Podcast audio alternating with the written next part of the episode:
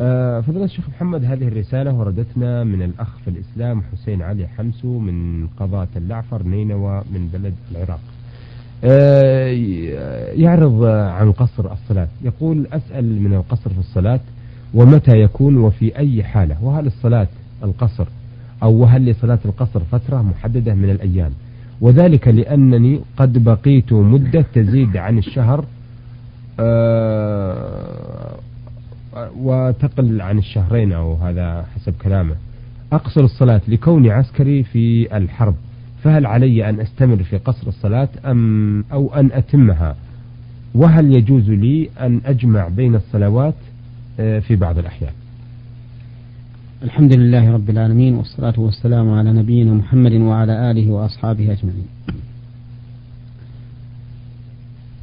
السفر الذي تقصر فيه الصلاة لم يرد عن النبي صلى الله عليه وسلم تحديد مدته. وإنما أطلق السفر في القرآن والسنة وإذا ضربتم في الأرض فليس عليكم جناح أن تقصروا من الصلاة. وفي حديث أنس بن مالك رضي الله عنه قال كان النبي صلى الله عليه وسلم إذا خرج ثلاثة أميال أو فراسخ صلى ركعتين.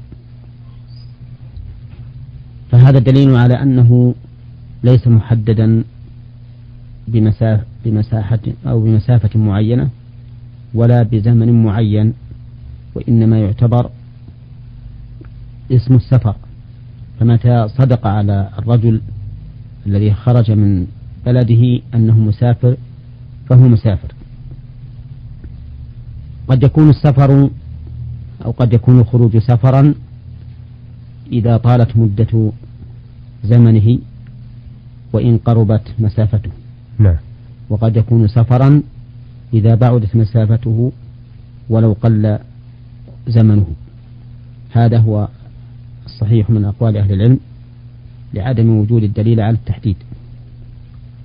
وكذلك بالنسبة لزمن الإقامة الذي ينقطع فيه حكم السفر فإنه لا حد له. فلم يرد عن النبي صلى الله عليه وسلم تحديده بأربعة أيام ولا بخمسة ولا بعشرة بل أقام النبي صلى الله عليه وسلم إقامات مختلفة كان يقصر فيها الصلاة. أقام حجة الوداع في مكة المكرمة عشرة أيام منها أربعة قبل الخروج إلى منى. وأقام بمكة عام الفتح تسعة عشر يوما وأقام في تبوك عشرين يوما وفي هذه الإقامات كلها في هذه الإقامات كلها كان يقصر الصلاة عليه الصلاة والسلام نعم. ولم يقل للناس من نوى عددا معينا من الأيام فليقصر وقد قدم لحجته صلى الله عليه وسلم في اليوم الرابع من ذي الحجة وكان يقصر الصلاة ولم يقل للناس الحجاج من قدم منكم قبل اليوم الرابع فعليه أن يتم الصلاة.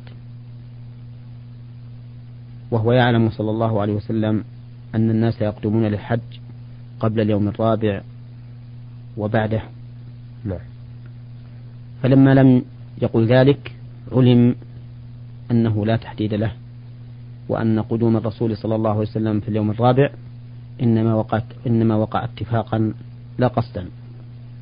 وما وقع اتفاقا لا قصدا فإنه لا يتعلق به حكم. على هذا نقول للأخ ما دمت في الجبهة مسافرا فإنه يجوز لك أن تقصر الصلاة وهو المشروع في حقك. وأما الجمع بين الصلاتين المجموعتين كالجمع بين الظهر والعصر. أو بين المغرب والعشاء فهذا جائز ولا حرج فيه ولكن الأفضل تركه إلا إذا كان في تركه شيء من المشقة أو كان في فعله أي في الجمع شيء من المصلحة فلتجمع أيضا ولا حرج عليك في ذلك. نعم. نعم. آه، حول المناظرة التي دارت بين الإمامين أحمد بن حنبل والشافعي رضي الله عنهما بعث بهذه الرسالة المرسل عين ميم عين شقراء.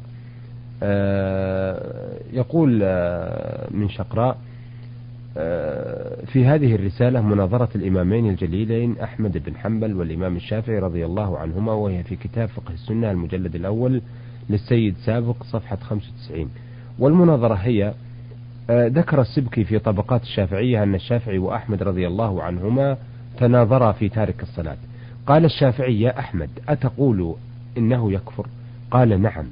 قال إذا كان كافرا فبما يسلم؟ قال يقول لا إله إلا الله محمد رسول الله. قال الشافعي فالرجل مستديم لهذا القول لم يتركه. قال يسلم بأن يصلي. قال صلاة الكافر لا تصح ولا يحكم له بالإسلام بها. فسكت الإمام أحمد رحمه الله تعالى. فما رأي فضيلة الشيخ المجيب على هذه الرسالة في هذه المناظرة؟ وأرجو أن يفسر ما تعنيه يعني هذه المناظرة. وأخيرا أرجو من الله أن يجمعنا وإياكم على الخير. آمين, آمين. آه نقول في هذه المناظرة أولا إنه يحتاج إلى إثباتها أي إلى أن يثبت بأنها وقعت بين الإمام الشافعي والإمام أحمد رحمه الله. فلا بد من أن تكون ثابتة عنهما بسند صحيح يكون مقبولا على حسب شرائط المحدثين. وأيضا مجرد نقل السبكي لها وبينه وبين الإمام الشافعي والإمام أحمد مئات السنين لا يكون ذلك حجة في ثبوتها عنهما. ثم إن التعبيرات التي وقعت فيها تعبيرات جافة. التعبيرات التي وقعت فيها تعبيرات جافة يبعد جدا أن تصدر من الإمام الشافعي إلى الإمام أحمد مع أنه قد عرف عنه التعظيم الكامل الذي يليق بمقام الإمام أحمد وبمقام الشافعي رحمهم الله جميعا.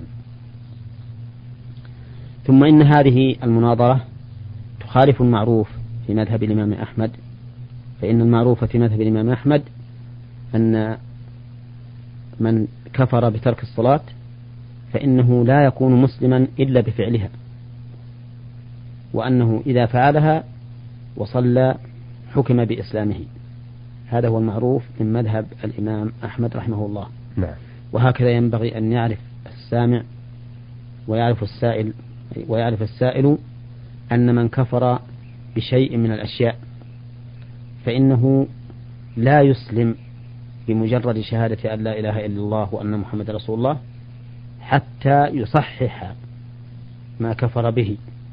فمثلا إذا قدر أنه يقول أشهد أن لا إله إلا الله وأن محمد رسول الله وهو ينكر فرضية الزكاة أو الصيام أو الحج فإنه لا يكون مسلما بقوله أشهد أن لا إله إلا الله وأن محمد رسول الله حتى يقر بفرضية ما أنكر فرضيته من هذه الأصول.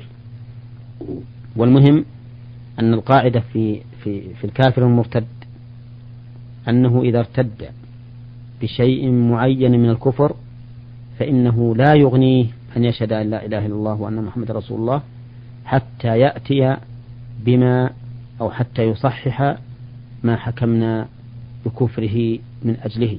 نعم. على هذا نقول تارك الصلاة كافر. ولو شهد أن لا إله إلا الله وأن محمد رسول الله. ولا يكون مسلما إلا إذا صلى. لأننا أكفرناه أو كفرناه بسبب فلا بد أن يزول هذا السبب الذي من أجله كفرناه نعم. فإذا زال السبب الذي من أجله كفرناه حكمنا بأنه مسلم وعلى هذا فيفرق بين الكافر الأصلي الذي يدخل في الإسلام بشهادة أن لا إله إلا الله وأن محمد رسول الله وبين المرتد بشيء من أنواع الردة فإنه لا يحكم بإسلامه حتى ينتفي عنه ذلك الشيء الذي كفرناه به. هذا هو سر المسألة. نعم. فالذي نرى في هذه المناظرة أولا أنه يبعد صحتها بين الإمامين الجليلين لما علم من التعظيم بينهما وهذه العبارات جافة لا توجه من الشافعي الإمام أحمد حسب ما نعلمه من تعظيم أحدهما للآخر. الشيء الثاني أن مجرد وجودها في طبقات الشافعية لا يعني أنها صحيحة. بل كل قول ينسب إلى شخص يجب أن يحقق في سنده الموصل إليه. لأنه قد يكون من الأقوال التي لا إسناد لها نعم. وقد يكون إسناده ضعيف إسناده إسناد القول ضعيفا لا يعتد به فلا بد من هذا. الشيء الثالث أن هذه المناظرة تخالف ما هو مشهور من مذهب الإمام أحمد رحمه الله بأن من كفر بترك الصلاة فإنه لا يسلم إلا بفعلها ولو شهد أن لا إله إلا الله وأن محمدا رسول الله. آه إذا كأني بالمستمع من مدينة شقراء يقول ما حكم تارك الصلاة عند الشافعي؟ المعروف عن الشا... من مذهب الشافعية نعم. أنهم لا يرون كفر تارك الصلاة. نعم. ولكن الأدلة تدل على كفرهم. والواجب على المؤمن اتباع ما دل عليه كتاب الله وسنة رسوله صلى الله عليه وسلم. نعم. لأن هذا هو فرضه كما قال الله عز وجل فإن تنازعتم في شيء فردوه إلى الله والرسول إن كنتم تؤمنون بالله واليوم الآخر. ذلك خير وأحسن تأويلا. نعم. فاختلاف العلماء بحر لا ساحل له ولكن الميزان الذي توزن به هذه الخلافات أو الاختلافات هو كتاب الله وسنة رسوله صلى الله عليه وسلم. وقد سبق لنا في غير حلقة بيان الأدلة الدالة على كفر تارك الصلاة. نعم. وأن كفره كفر مخرج عن الملة ولا حظ في الإسلام لمن ترك الصلاة كما قال الإمام كما قال أمير المؤمنين عمر بن الخطاب رضي الله عنه. نعم. نعم. وسيأتي إن شاء الله تعالى الحديث عن الصلاة في حلقات قادمة. آه هذه رسالة وردتنا من المرسل حا خي آه من المرسل آه حاء خاء قاف نون من الظهران. يقول في رسالته أولا من عمل عملا لا يرضى, لا يرضي وجه الله ثم تاب ثم عاد لهذا العمل آه مرارا وتكرارا فهل له من توبة أم لا؟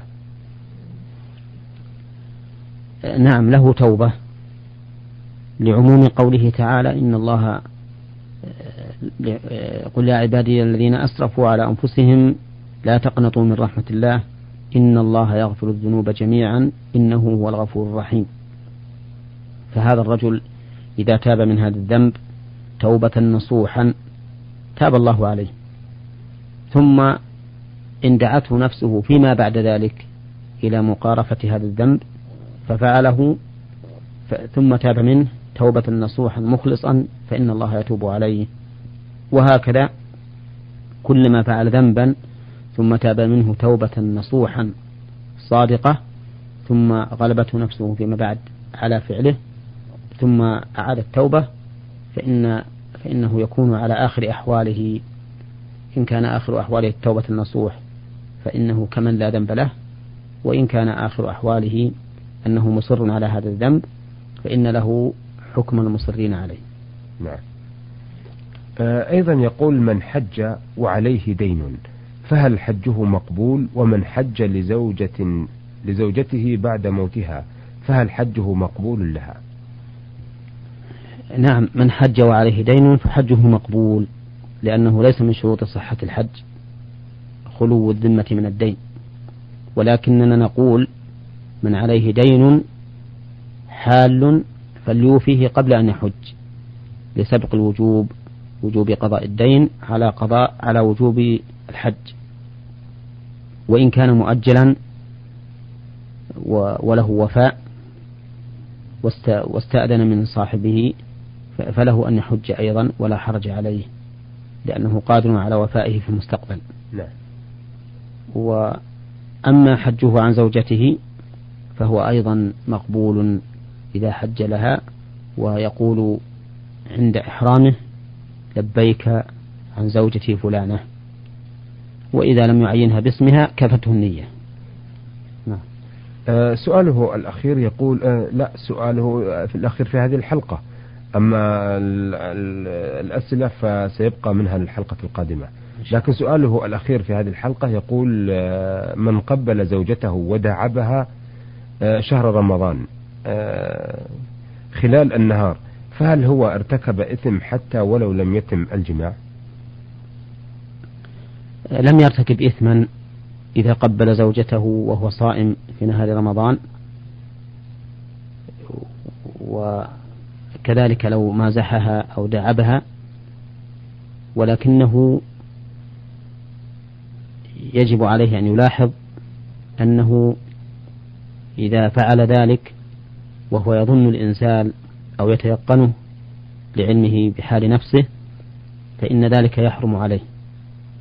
وأما إذا كان يعرف من نفسه أنه لا ينزل بمثل هذه المداعبة وبمثل هذا التقبيل فإنه لا حرج عليه في ذلك.